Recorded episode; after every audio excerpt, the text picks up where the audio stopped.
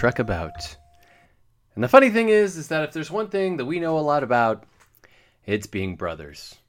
And conveniently, the name of this episode is Brother.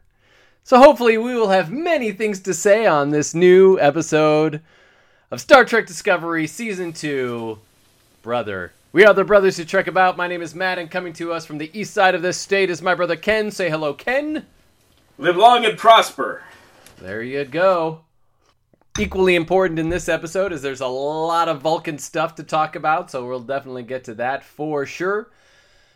But before we do, let's start off with some interesting stuff behind the scenes, shall we? As you, as many of you may have seen, or many of you may have not, I don't know how in touch you are with the uh, geek news out there in the world, but Robert Robert Kurtzman's been making the rounds in this uh, before this season opened. He's been talking to a lot of people, doing a doing a lot of interviews and saying some fun stuff. But interestingly, he said this. This is about uh, his version of Trek, which is I go back to my childhood and Luke Skywalker. The Star Wars farm boy who looks out at the twin suns of Tatooine and imagines his future. Trek never gave me that, he says. Trek was always fully formed adults, already in Starfleet, and people who have decided who they are. And it was never aspirational in that way. It's important for me to find a way to go back and reach younger kids in a way that Trek should, but never really has. Well, what'd you think about that quote coming from uh, the guy who's now in charge of all Trek on CBS All Access? So, like, part of it is that we're getting a more archy Star Trek, right? Which we don't hate. Right. But, I mean, there's different kinds of arcs, right? So, you know, if we look at the the bulk of literature, there's two kinds of arcs. One is the plot arc, right? Somebody wants something badly, they can't get it, they struggle, um, opposition is overcome, object is seized. In a sense, the thing they seek is a MacGuffin, right? What we want to ask is are Right. you getting closer or further away from the thing that you seek? And the struggle is like about overcoming opponents. James Bond, classic, right? He's Okay. character doesn't change, basically. I mean, you've got some exceptions, but basically the character does not change. But he's always pursuing something. The nuclear device, you know, underwater with the captured airplane, the plans, the finding out what Doctor No is up to. He's he's seeking something, and he's fighting these opponents, and it's it's fun to watch because it's got this adventure piece to it, and we certainly have that. I think the whole middle section of this episode is that kind of structure, right? When they're on the asteroid and they meet the the uh, engineer. The other kind of classic story is about the character who undergoes an, an internal transformation, right? So you could say uh, um, Dorothy from The Wizard of Oz. At the beginning, she doesn't like Kansas. She's not happy where she is. She wants to go over the rainbow. And through her travels, she realizes that there's no place like home. And she wants to go back. And when she gets back, she has a new appreciation of the people and the situation. And that kind of internal transformation is this this thing that, that they're talking about. And it's easiest to do when you do have somebody who's kind of in a beginning, unformed, doesn't know, and finds themselves, right? Now there's other stories you can tell. You could have the the, the gruff captain who's not sure he wants to keep doing this. Maybe I should uh, you know, become a Orion slave girl trader. as uh, you know, Pike suggests in the cage, right? Right?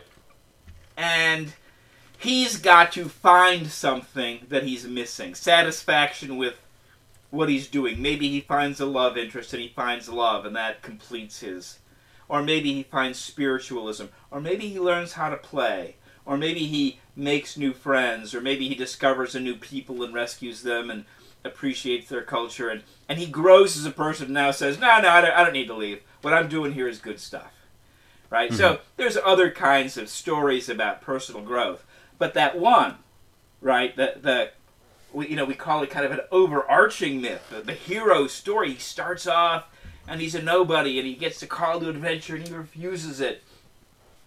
And the, you know the monomyth, right? And he take and so that's that's one in which you kind of take an immature person and you you know gradually have them go through some adventures and situations, and they mature and they become this complete person. And in a sense, Star Trek presumes, with its level of competence, that most people have gotten there. You, mm-hmm. you can tell a story about Tilly, right? Tilly's got room to grow. But if your story is on Captain Kirk or Captain Picard, you know, especially Captain Picard, because he's already got a lot of captaincy behind him when he gets on the Enterprise. Right. Whereas, you know, Sisko, he was a commander, he had been a, you know, an exo. You know, Kirk is new in his command. Um, you know, I suppose Janeway had some seasoning, but you know, for for Picard especially, it's you know, it's hard to have him like discover himself. He's got to have one of these other arcs where he learns to appreciate children, or you know, opens himself up romantically to whoever it's going to be, Crusher, or you know, some other person, or. So those are my thoughts on uh, the quote that you read. Fair. Well, that was a lot and good.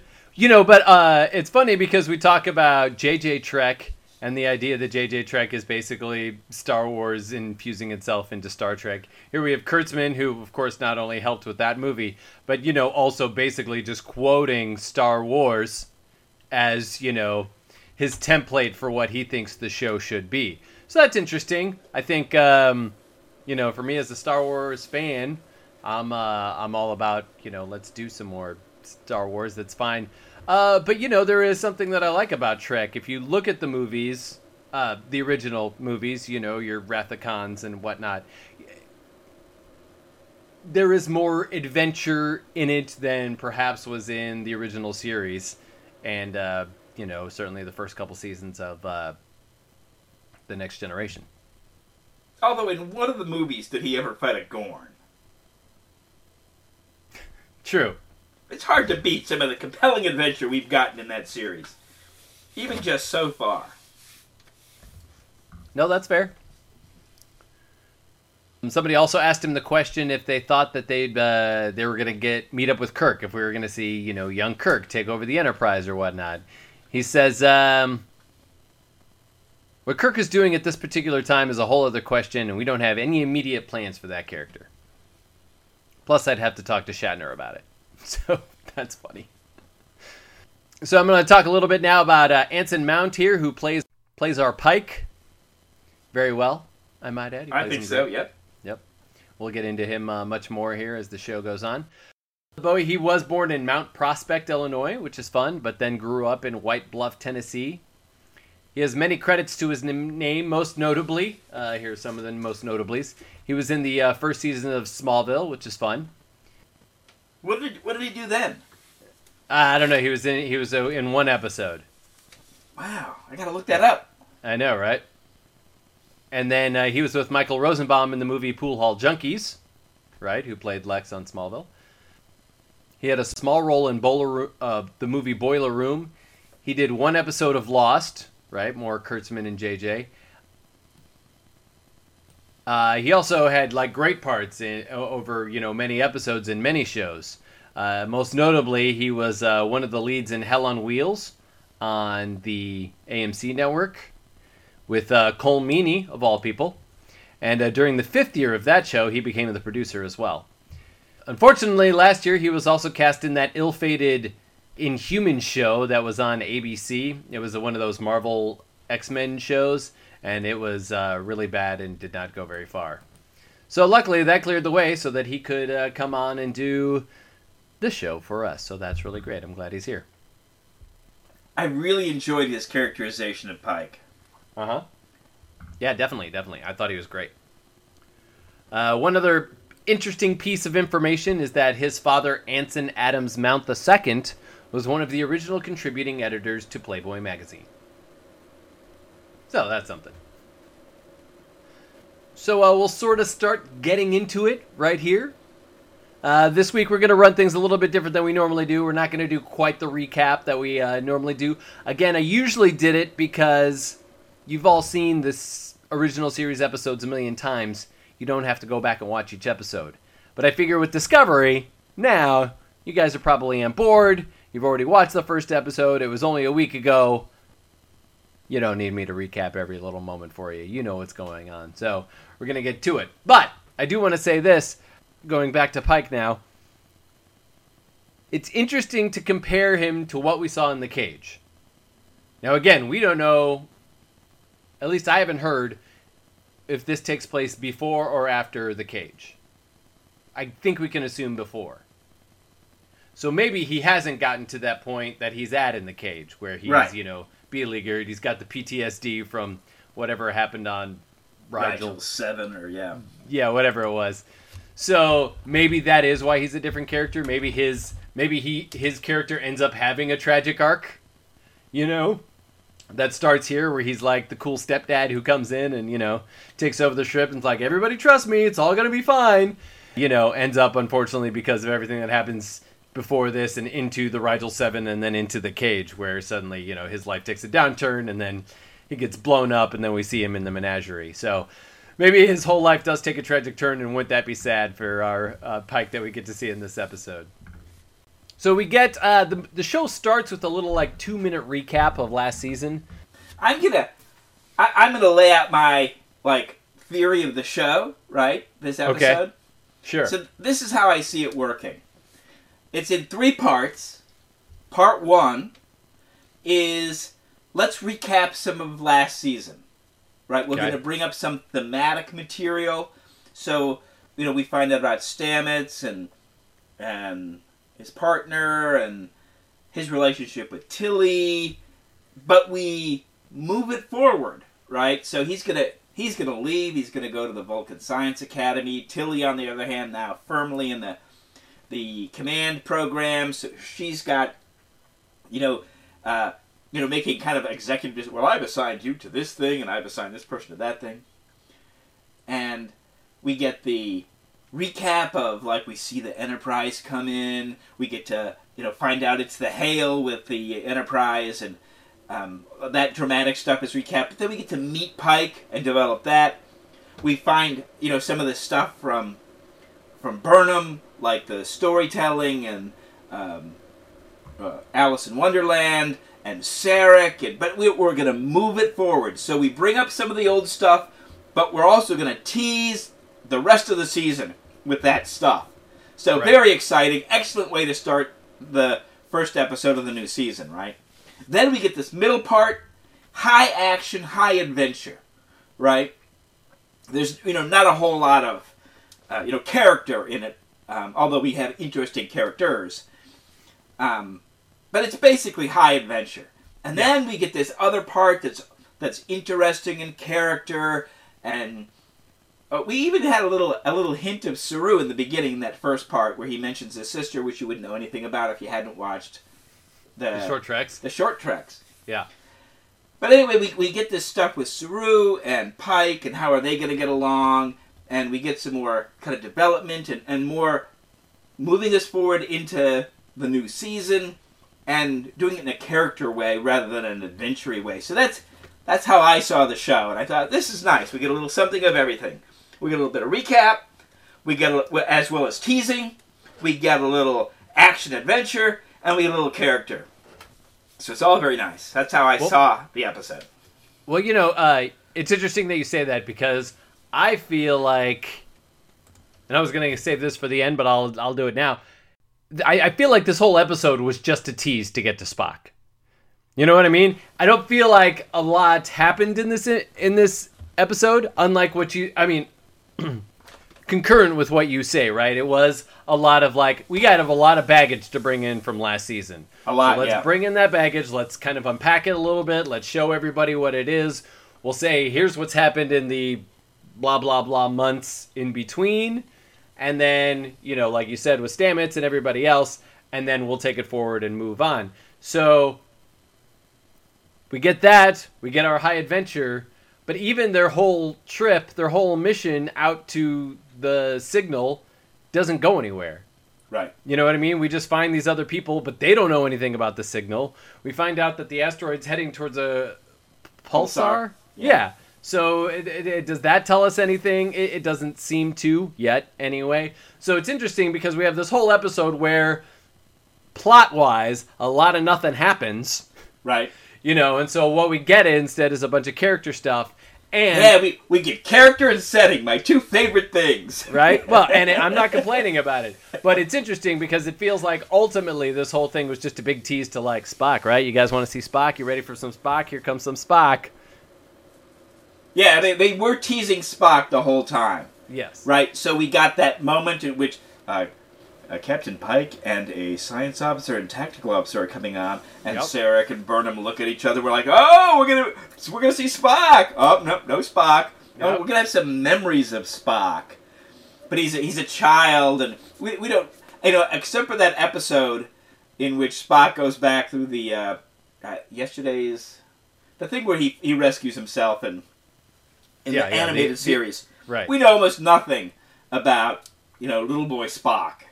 We get more little boy Spock out of J. Jerry Trek's reboot than we do out of uh, you know normal Star Trek. Yeah. So here we're getting some young Spock, some you know Spock at home, and she, you know she's got like I think three or four episodes of memories of Spock. So yeah, it's all teasing Spock. Mm-hmm. So they're building up the Spock. Hopefully, we're going to have some great fun with Spock because they've built it up a lot. Yes, absolutely. And we've learned a lot about that whole family dynamic, you know? Mhm. Well, and then we, we get the big bomb at the end where she says, you know, the reason that Spock and I are, you know, don't have a relationship, it's all my fault. So she's got some big reveal. She's got some arcs that she has to go down where she could put this back together and then work with Spock and then. But Yep. it's going to be about her. I mean, she's the star of the show. I mean, I think Lorca was a, was kind of a co-star because it's hard not to have the captain occupy a big space. And I think this season, it's going to be hard for Captain Pike not to occu- you know not to basically be the co-star. Mm-hmm. Yeah. Oh, yeah, absolutely. And then I think you know once we bring Spock on, he's going to be a, an important character because you know she can't work through her stuff by herself reading Alice in Wonderland. She's got to she's got to get with Spock and work on some stuff. Yes. So that'll be big. Well, you know, Sonequa Martin has said, uh, Green, Sonequa Martin Green, said that what happens in this season really puts Spock in the place to meet Kirk. So there's a lot of apparently like, you know, we heard that, you know, Sarek says that his whole goal for Spock and bringing her into the family was to, you know, was to, for him to learn empathy. And she's like, well, that probably didn't happen because whatever it was, we don't know yet, obviously, but whatever it was, you know, he was probably starting to learn that empathy, and then she smacked it down by doing whatever it was she did. So Right. he didn't learn the lesson. So so that'll be interesting to see where that goes. Although I think we're also going to get some of that sense of that relationship between Spock and Pike. I mean, hmm. I, I think we got a decent amount of it in the cage in the menagerie to realize that there was a bond between these guys, Yeah, and it preceded Kirk. and they've been through a lot together. Yeah, and so he's, in in some sense, he got Kirk ready because he was, you know, working with Pike. Well, so it's interesting they bring up the menagerie because if you think about it, what well, so f- first of all, what I thought was going to happen when we when we found out that the the Enterprise was in catastrophic failure, and we'll talk about that in a minute. But uh, when the Enterprise was in catastrophic, I was half thinking that maybe it was something that Spock had done, you know, because we see him in the menagerie, we see him in the motion picture. Sometimes when he gets obsessed with something, he's willing to do whatever it takes to get the you know get the thing done and so i was wondering did like he see these signals and they couldn't go after it so he like you know sabotaged the enterprise in some way because the guy even uh it was stamets actually who even says like i've seen the specs on the ship and whatever did this to this ship it was major you know so i was thinking for a while we were going to see spock that's what happens. Spock's like, well, I gotta this thing has got I gotta take care of this thing, and if, if you're gonna try and stop me, I'm just gonna go off on my own. So I thought in a very menagerie like way, right? Which is basically what he does to the Enterprise. He takes over the Enterprise and is like, all right, we're gonna go help out Pike now. And he does it in a muck time, and uh, he, Oh, he's yeah. done it. He's done it several times. Oh my gosh, that's interesting. It's funny that you would think Starfleet starts might think he's a liability at some point. Uh, but so yeah, that's interesting. So I, I mean, again, it'll be fun and fun to see what Spock has done for himself, where he's gone off to. Obviously, it has something to do with the Red Angel, and has something to do with the signals we've seen. So, but it'll be interesting to see how it all works out. So, since I brought it up, let's talk about the ship being in catastrophic failure. I, any thoughts as to what caused that? Because again, as Stamets says, like whatever did this, it must have been huge. They don't appear to have been battle scarred, but Yeah, so he uh, Pike mentions that they were trying to scan things and communicate with the the signals, and Mhm. you know then they had catastrophic computer failure. yeah, And so we've seen this before with the Enterprise, where it's trying to engage with something it shouldn't. That's either like there's the episode where they were like getting the information too quickly from um, from not V'ger, but the thing that came before it. Nomad. Nomad, right.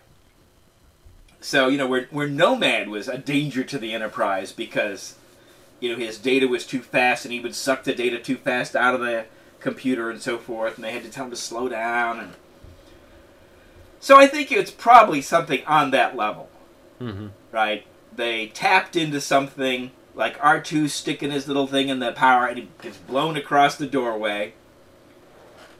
Only it's on a ship-wide basis, right? Yeah, And so know, kind of where I was. I was thinking too. I was thinking that Yeah. they they took some kind of reading, they took some kind of measurement. Something happened where he gets sucked into the you know Too- gets sucked into the data. ship and it just yeah. yep, just overloads and oh my gosh, catastrophic! Holy cow! and then it, it just it cascades, so it's like well we we've blown like every computer system. yeah I mean, exactly. we, we can't turn lights on and off. We can't Yep. you know we can't take readings. We can't you know flush toilets. We can't do anything.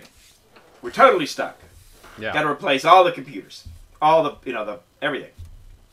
Yeah, I figured that must be what it what it is. Maybe we'll get more information on that. Maybe it doesn't matter. We'll see. One interesting factoid that we didn't bring up last year, and I know because I've been going through and listening to some of the old podcasts we did last year on Discovery, we never brought this up, which is that the Enterprise, of course, as we know, is 1701, and the Discovery is 1071. So it's like the same numbers, just two of them are whoop, whoop, whoop, whoop. Interesting little uh, thought there. So let's talk about the ship's, uh, the crew, I should say, the Discovery's wariness of, of Pike, right? So it happens almost right away, right? Because Pike comes on and says, All right, look, you know, I wanted to come on and say this myself, but I'm taking over the ship. And immediately Saru's like, uh, No, this doesn't sound right. There are only like three reasons why that would happen. And and, and Pike's like, it's all three of them. That, that's why I'm here. But it's funny because he basically told Starfleet, no, don't tell them. I'll come aboard and tell them myself. But you would think with everything that they've been through with Lorca, that would just be easier if Star Trek or if Starfleet, I mean, came aboard and you know, and even you know, let's bring back Admiral Cornwell or whatever her name was. And. I've seen her in the trailers for this season, so Right, so she'll be there. yeah. So it's like And- they, it's not even like they couldn't get the actress. Like let's Right. just do this. because in one sense you'd say like you know listen this is this is our we got you know one of our great captains who's currently without a ship we got a ship without a captain uh, you know it just makes sense to for command for us to put Pike on your ship until his ship is is you know Back in order. it. Yeah, yeah. And he's super experienced, you know, one we trust. And we've established that because when Saru in the first season was, you know, trying to, you know, think about the great captains and how, you know, how should he behave now that he's going to assume this role. uh, he, one of the captains that he had considered was Christopher Pike. Uh, so this is interesting is that they had to redesign the Enterprise because of the whole rights issues over TV, movies, blah blah, that whole weird Viacom thing that's happening. So uh, if you notice that the Enterprise has a lot more like angles on it than it normally does, they're sharper. I do. I've got lots of pictures of the Enterprise from, from those couple of seconds that we saw. Right. Yeah. I got lots of screenshots, and I I've got you know one up here on this computer and one on that computer, and and uh, so I, I admire them constantly. Yeah. I, re- I really like the look of the this Enterprise. mm-hmm. It looks like it fits in with contemporary ships, right? So, for example, playing in Star Trek Online, if you go back and you get the uh, like the original series ship, right? You're flying around in this ship that aesthetically looks different, right? It Mhm. doesn't fit in. And even when you get the original movie era ship, you know, which I have right behind me, Right. so you know it doesn't have colorful the, the red here in the nacelles it doesn't have the blue here Yeah. and that's kind of become standard we even see it in enterprise and you know of course the original ship did have the red but it was like a plastic dome kind of a thing it didn't look like it was this glowing whatever i guess they're bussard collectors you know collecting hydrogen according to the technical manual so it's it's just a different look. Plus, it's cleaner and whiter and has less going on on the hull. Whereas if Mhm. you look at um, the Galaxy class and all the ships that come into Next Generation, which are being designed within the same span of years by the same basic team, Yeah. and they, they kind of make everything look the same, right? So the Ambassador class and you know the Cheyenne class and the Constellation class, and the then we get the the Sovereign class and the Akira and all the stuff that comes out within kind of the next generation DS9 time zone. They all kind of have this plating and this you know stuff that seems to be going on in the hull of the ship, and that's all missing Yeah. from the early. And I think, you know, just looking, I can see it right now because it's on my screen. And this enterprise looks like it belongs in the world with those other enterprises. Uh huh. You know, it's got, it looks like it's got more stuff on the hull, more, like if you touched it, it would have texture rather than the clean smoothness Yeah. of kind of 1970s jumpsuit Star Trek or, you know, jumpsuit science fiction, right? Yeah. where everything's clean and and you know that's part of the aesthetic I think of Star Trek this cleanness but we've got this established like this is how ships look and for the original ship and the movie refit to have a different look feels awkward whereas the ship that meets Discovery in the in those last couple seconds in the first seconds of of these seasons I see the blue glow. I see the Mhm. red glow. It's got all the pieces that you expect from all the other Star Trek, other than the TV show that was made 50 years ago, Mm-hmm. and the movies that were, again, you know, kind of one offish in the sense that they had one ship. They didn't Yeah. design a fleet. You know, just adding the uh, the Excelsior was like, "Ooh, we've got a second ship," and, and of course, then they add when they added the uh, the Miranda class, it was basically just a saucer section of the of the Enterprise with its nacelles kind of stuck underneath it, and it was you know like they just took the same pieces and put them. Uh, so we have like three ships, right? Mhm. Whereas by the time you watch the 14 years of Next Generation and DS9, you've seen so many ships, this fleet of ships, Yeah. and they all have a consistent aesthetic, right. right? They all they all look like they belong in a fleet together. And then you've got these other ships that don't look like they belong. And now finally we have an Enterprise that looks like it belongs. Huzzah! Huzzah! Love it.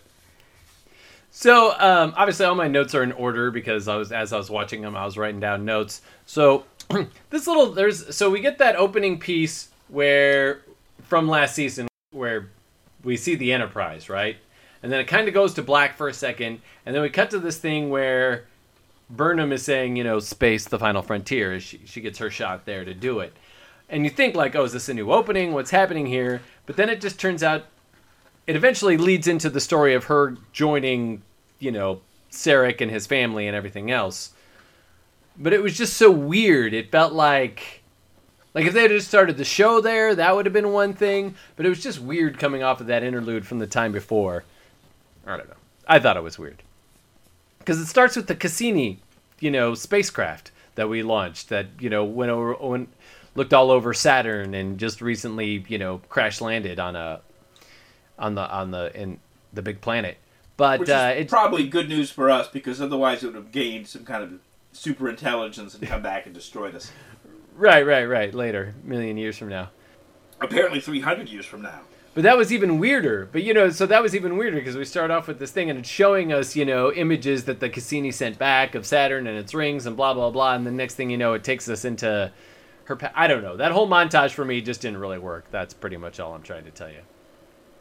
Although I did find out this interesting factoid about the Cassini is that after 20 years in space, 13 of those exploring Saturn, which is a lot, obviously exploring one planet and its moons, Cassini exhausted its fuel supply. And so, to protect moons of Saturn that could have conditions suitable for life, Cassini was sent onto one daring final mission that would seal its fate.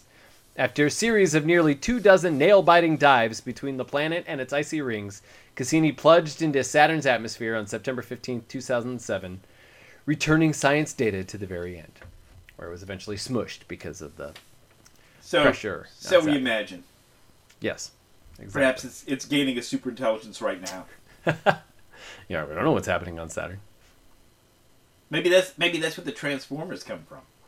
Right? Exactly. we don't even know. They're more than meets the eye, after all.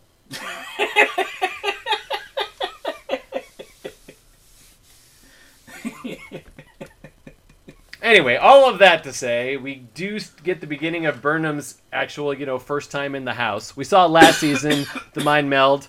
You know, Sarek eh, putting his Katra inside her, and or vice versa, however it works, or joining together. So uh, this is the first time her coming to the house. First time her meeting Amanda. The first time her meeting Spock. What to you? What stood out to you about this? Uh, about this little first part here?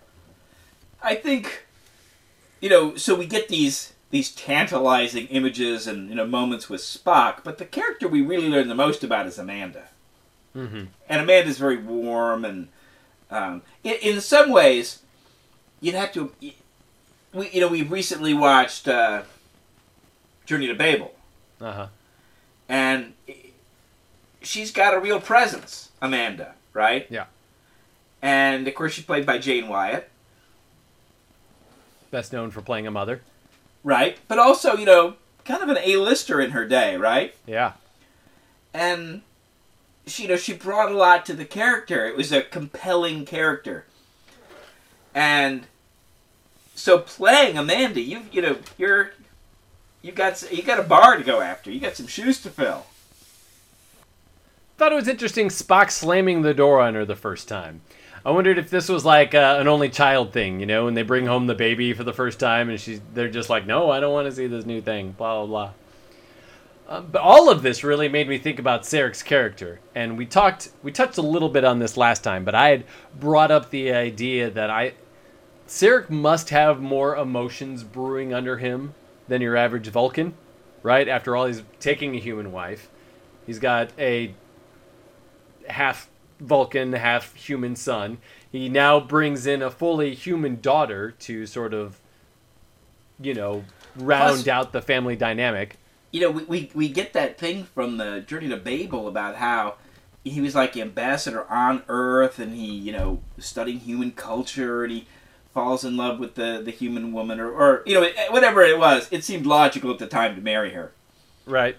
And so he's got a thing with humans, right? He's got a thing with Earth. He's got a a thing with what's going on with humans, and, and he's you know trying to figure out how do we how do we get the good stuff, keep what's good about being a Vulcan, but you know Right. tap into what they because the humans are cool. They got good stuff. You know, if you watch the whole arc of the Vulcans, right? Right. They start off, as I have mentioned before, way more Romulan, way more aloof, standoffish, and arrogant, and kind of unpleasant. Mm-hmm. you know, as would be appropriate for the villainous Romulans.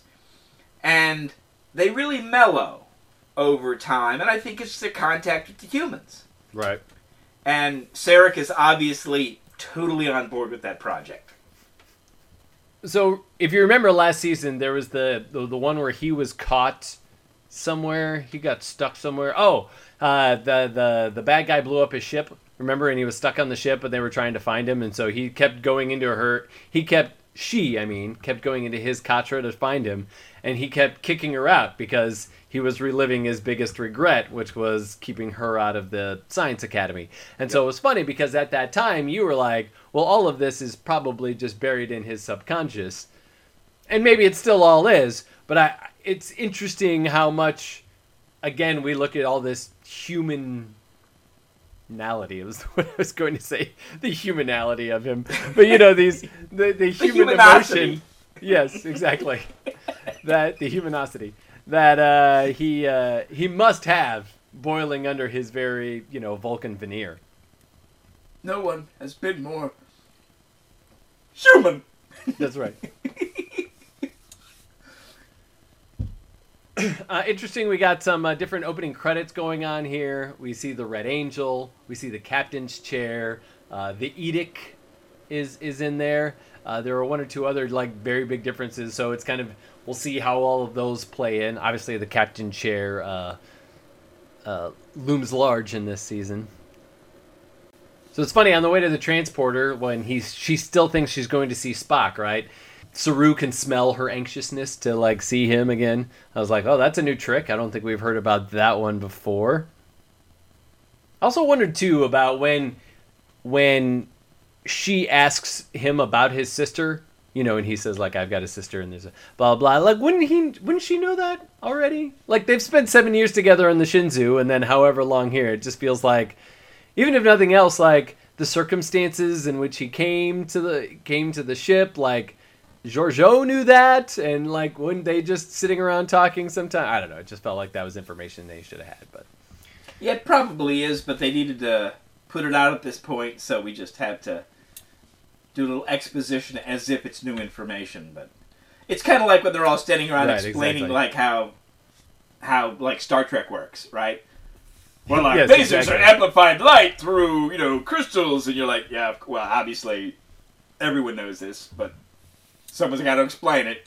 Or how like we can't beam them up through the shields, be- and there's a moment where Saru is talking about the shields and the tele and the transporter, and of course we all know this, right? Because we're Star Trek people. But you need to have that in there because otherwise people are like, what's the dilemma? I don't get it. Can't, can't their shields just protect them against these uh, asteroids? Uh, two other little things uh, right around this area. The first was, well, three actually. Uh, the first was I love the little moment when Pike mentions the Mojave because you remember from the uh, in the cage when he talks about having lived there or whatever or being from there. The second one was the the there's they pull out for a second and you see the interior of the ship where the turbo lift is. And it's all like all dark, and I'm like, that's not how I imagined that to be at all. I certainly much more thought of it as an elevator going around, like you know, the different cabins and whatnot. I'm like, with all, where's all this black? I don't understand how this works. I didn't like that. And speaking of not liking, I was just wondering what your opinion was on the uh, the elevator scene with the alien who, you know, oh yeah, there's a lot of that going around, and then sneezes. Yeah. I was like, I don't know, this feels like a little too like goofy for me. A little too silly. Yes, a little. Yeah, silly. well, obviously, obviously, Roddenberry was not in the office when that, got, when that got approved. No, that's definitely true. Because he he was not fond of broad humor. But you know, obviously, uh, it was our other Gene, Gene Coon. Gene Coon, yes obviously he was uh, chuckling to himself the whole time. I bet he was. So we also find out too that the spore drive is inactive. We can talk about this now. So the spore drive's inactive. It's not working now.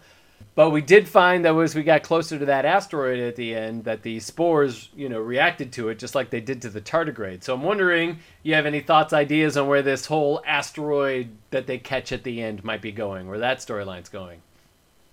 I don't know. They're planting a lot of seeds here in this first episode. Obviously, you they know, got a whole season. As you care. say, Yeah, well, I mean, it's very JJ, Yep. right? It, half of these may never get opened. These, you know, seeds. And but it's it's kind of how we work today. And if you're gonna have the archy multiple stories, you got to lay a bunch of seeds so that different things can be happening and people can be working on things. Yeah. Yeah, it's interesting. So I, I, I mean, I have no guesses either. I don't know if this is going to become like the new power of the Spore Drive, but again, then why isn't the Spore Drive everywhere? Uh, although maybe this asteroid doesn't exist everywhere, and there's only enough for like Discovery is going to be the one ship that I don't know, something. Or they they have just enough to make the four other jumps to visit the other angel sites or the other. yes, exactly. How convenient. And we know from the trailer, as you've said, eh, having watched it, we know in the trailer that they use the Spore Drive, so it should be interesting to see. Interesting here, too, I thought that we get. Uh, Stamets gets to go and teach at the Vulcan Academy, and yet they wouldn't take both Spock and Burnham. Like, we got a human now teaching at the Vulcan Academy. I wonder how uh, everyone feels about that. I guess that's because his uh, spore science is so amazing. Yeah, I guess so. Um, you know, when you talk about like breaking down drama and what it is, there's always one piece that they call universality. Like, what's a what's something in the script that really everybody can sort of like, you know, when they hit on it, everyone's kind of like, ah, yeah, I know that feeling. And so I thought it was interesting where when Stamets says, uh, you know, Hugh is everywhere that I look because I think that that's something that a lot of people can relate to, even if they've if they've lost somebody due to death, or you know, there's even a friend of mine who, you know, she just got divorced, and so they're she's moving because she's just like literally every restaurant I go to, every bar, every you know, the Not place I'm living. the house, yeah. Yeah, yeah, exactly. Everywhere is is I, you know I just see him, so it's like I gotta get out of this town. So I just thought that was a nice little piece of universality there that everyone could uh, could latch onto. Yeah, so uh, like one of the comments that uh, you know I saw on on Rotten Tomatoes was that Rapp has been given an unreasonable amount of dramatic heavy lifting and carried it off with aplomb, which I thought was totally true. Oh, I love that. That's good. Uh, quickly in the scene where we get Sarek and uh, Burnham, where they're going back and forth, and he finds her reading Alice in Wonderland, right? See, again, here, it's just another thing to talk about the emotional level that he must have because he says, It gave me comfort too to hear her read that story. Or yours wasn't the only one, is what he actually says. But mm-hmm. So I thought that that was interesting. I, I, I totally imagine that he's getting something entirely different, right? Like he's like, you know, look at the the Earth Mother caring for her, you know, her young. you know, that's that's how a mother should be. Yeah, we've got to we got to get some of that for the future of Vulcan. We also quickly find out in that uh, scene that L'Rell is now the High Chancellor of the Klingon Empire. We know we're going to see her later too, so that's going to be fun. Later on the ship, we get Pike. He calls for the roll call of everybody, like so he can learn everybody's name really quick. I'm assuming maybe it's also like a team builder. I, I don't know what exactly is going on there, but I thought that was good. And then uh, he gives everybody a, like their little assignment, and then he says, uh, "And Detmer, fly good." Thought that was funny. So we get to we get a we, we this is where we start to also learn. So now, oh sorry. what I was saying was is that we get to the where we find the medical frigate, right? And everyone's kind of throwing out their ideas, and two interesting things happen here. Which is first, like Pike totally loses it, right? Because he feels like everybody's giving him all of this like negative, like blah blah blah blah, not realizing all they're doing is like listing like, okay, here's what the problems that we have to overcome. How can we overcome these problems, right? That's really what they're doing. They're all just talking out loud, loud, uh, hive mind almost, you know.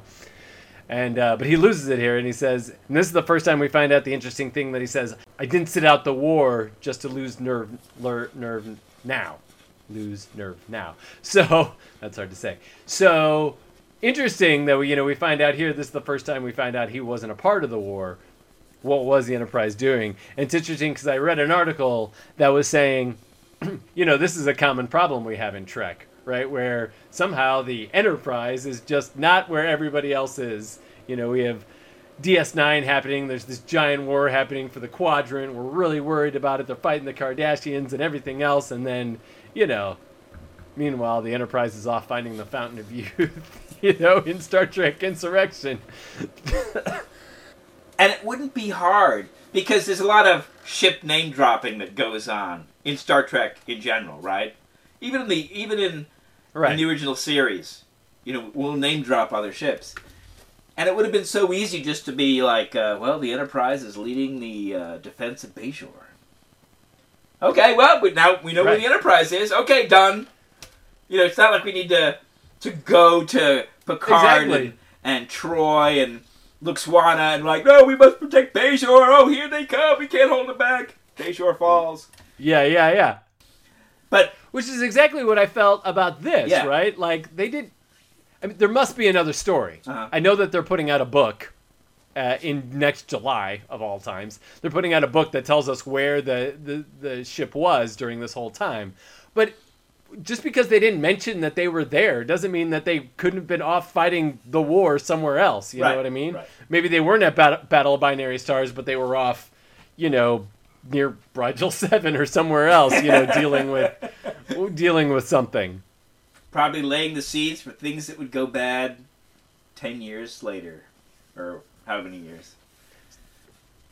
Right. Which is interesting. Then we get it, you know, so then we get the first bit of it here, and then later, towards the end of the episode, we get, you know, him saying, like, you know, wh- why did they leave us behind? It, it was hard on me. It was hard on Spock. It was hard on the rest of the crew.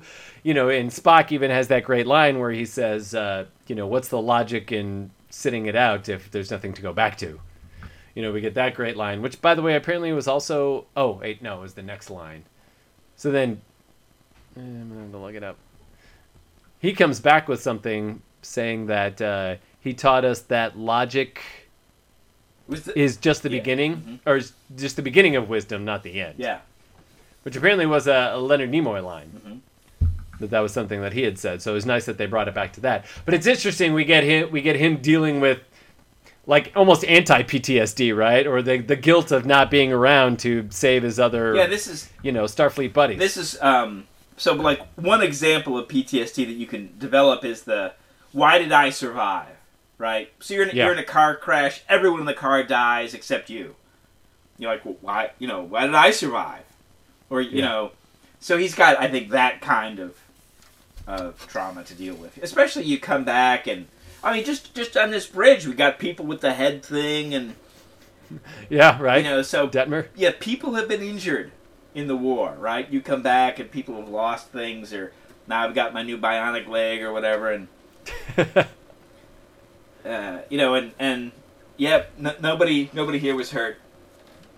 We're we're all okay. In fact, yeah. uh, Jeff over here now has like silver eyes. I don't know. He can move things with his mind, but it's okay. Yes, exactly. Yeah. uh, Also, a side note on that, uh, you know, mentioning the other crew is that uh, they mentioned that there were 203 crew members on the Enterprise, which is the same number he gives in the Cage as well. Mhm. 203 crew members. So it was a nice little like ding ding Yep. that they gave there. Especially because later on, at various points, Shatner as Kirk tells us it's more like 400. Yeah. So So obviously, they were running with a skeleton crew back then. You know, they. Uh, obviously they've got more more crew on the ship. yeah. Well, it's the next generation. They got a whole new pe- bunch of people coming in. You know, Well, Starfleet. Obviously, there have been refits before the refit. Yeah, exactly. So then they all go down in the pods. We all know that thing happened, but we get the uh, the death of their science officer Connolly here, right? Well, other than like space is risky, which of course Right. Roddenberry was a big proponent of. Like, is there any other point to this death? Yeah, There's no room for cocky in Starfleet. I don't. he I was don't know. made intentionally obnoxious from the beginning. right. And yeah, I mean, other than he's the red shirt of the episode, even though he's wearing some blue. Yeah. Uh, you know, yeah, I don't really see the point. Yeah. It was just weird. I mean, we, we, Just to clear the way for her to be science officer. I don't know. well, and you know, she gets to be right, and she gets to be right in a way that seems like she has some understanding of things. She goes beyond mere, uh, in the same way that Spock, right? Logic is the beginning of wisdom. He can't seem to get past the, you know, it's not just the math and the sensors. No, no, my math is fantastic. Don't challenge my calculations. Right, exactly. She gets that kind of being pointed out that she's right about stuff. yeah. Because she's the hero. That's right. So then, once we get down to that ship, the medical frigate here, we get uh, that lead survivor. The engineer is played by uh.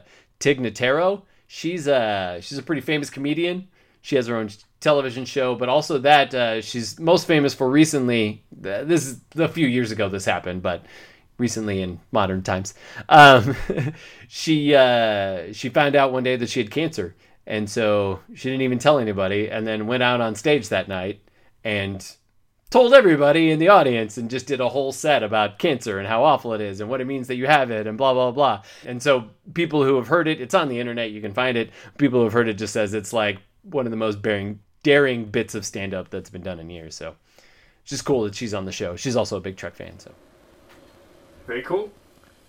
so interesting thing here. So they get the they're in there, and she tells them to you know remove the helmets, and so Pike hits the button. But then at the very end, when Burnham's running out, she just says helmet.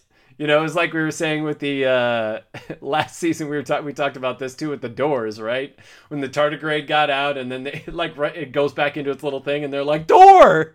We're like, boy, that would have been a lot more helpful on Next Generation if they just could have had voice commands on these things.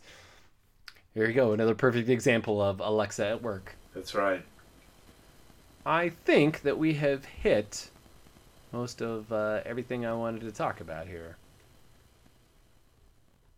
From what I've been seeing, is that uh, most of the reviews were either I thought it was really great, Mhm. or it, or a lot of them were uh, well, we're we're, we're uh, cautiously uh, optimistic. You know, uh, we'll see what they do with Spock. I think that's really the big thing that's going to make or break this season is how they take care of that character. Mhm.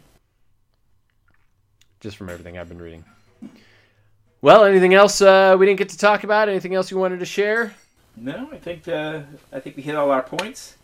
I think so too. I think uh, that this season is going to be uh, really awesome. I I too think that the whole season kind of does hinge on how Spock, what the character they do with that character, how cool he is, how um, even how different he is. And it's funny too because you know a lot of people are making a big deal about this beard, but we've seen bearded Spock before, right? At the beginning Yeah. of uh, motion picture. That's right. So, if y'all want to see a bearded Leonard Nimoy, go to uh, uh, the motion picture. and we also we'll get, get to, see a bearded McCoy.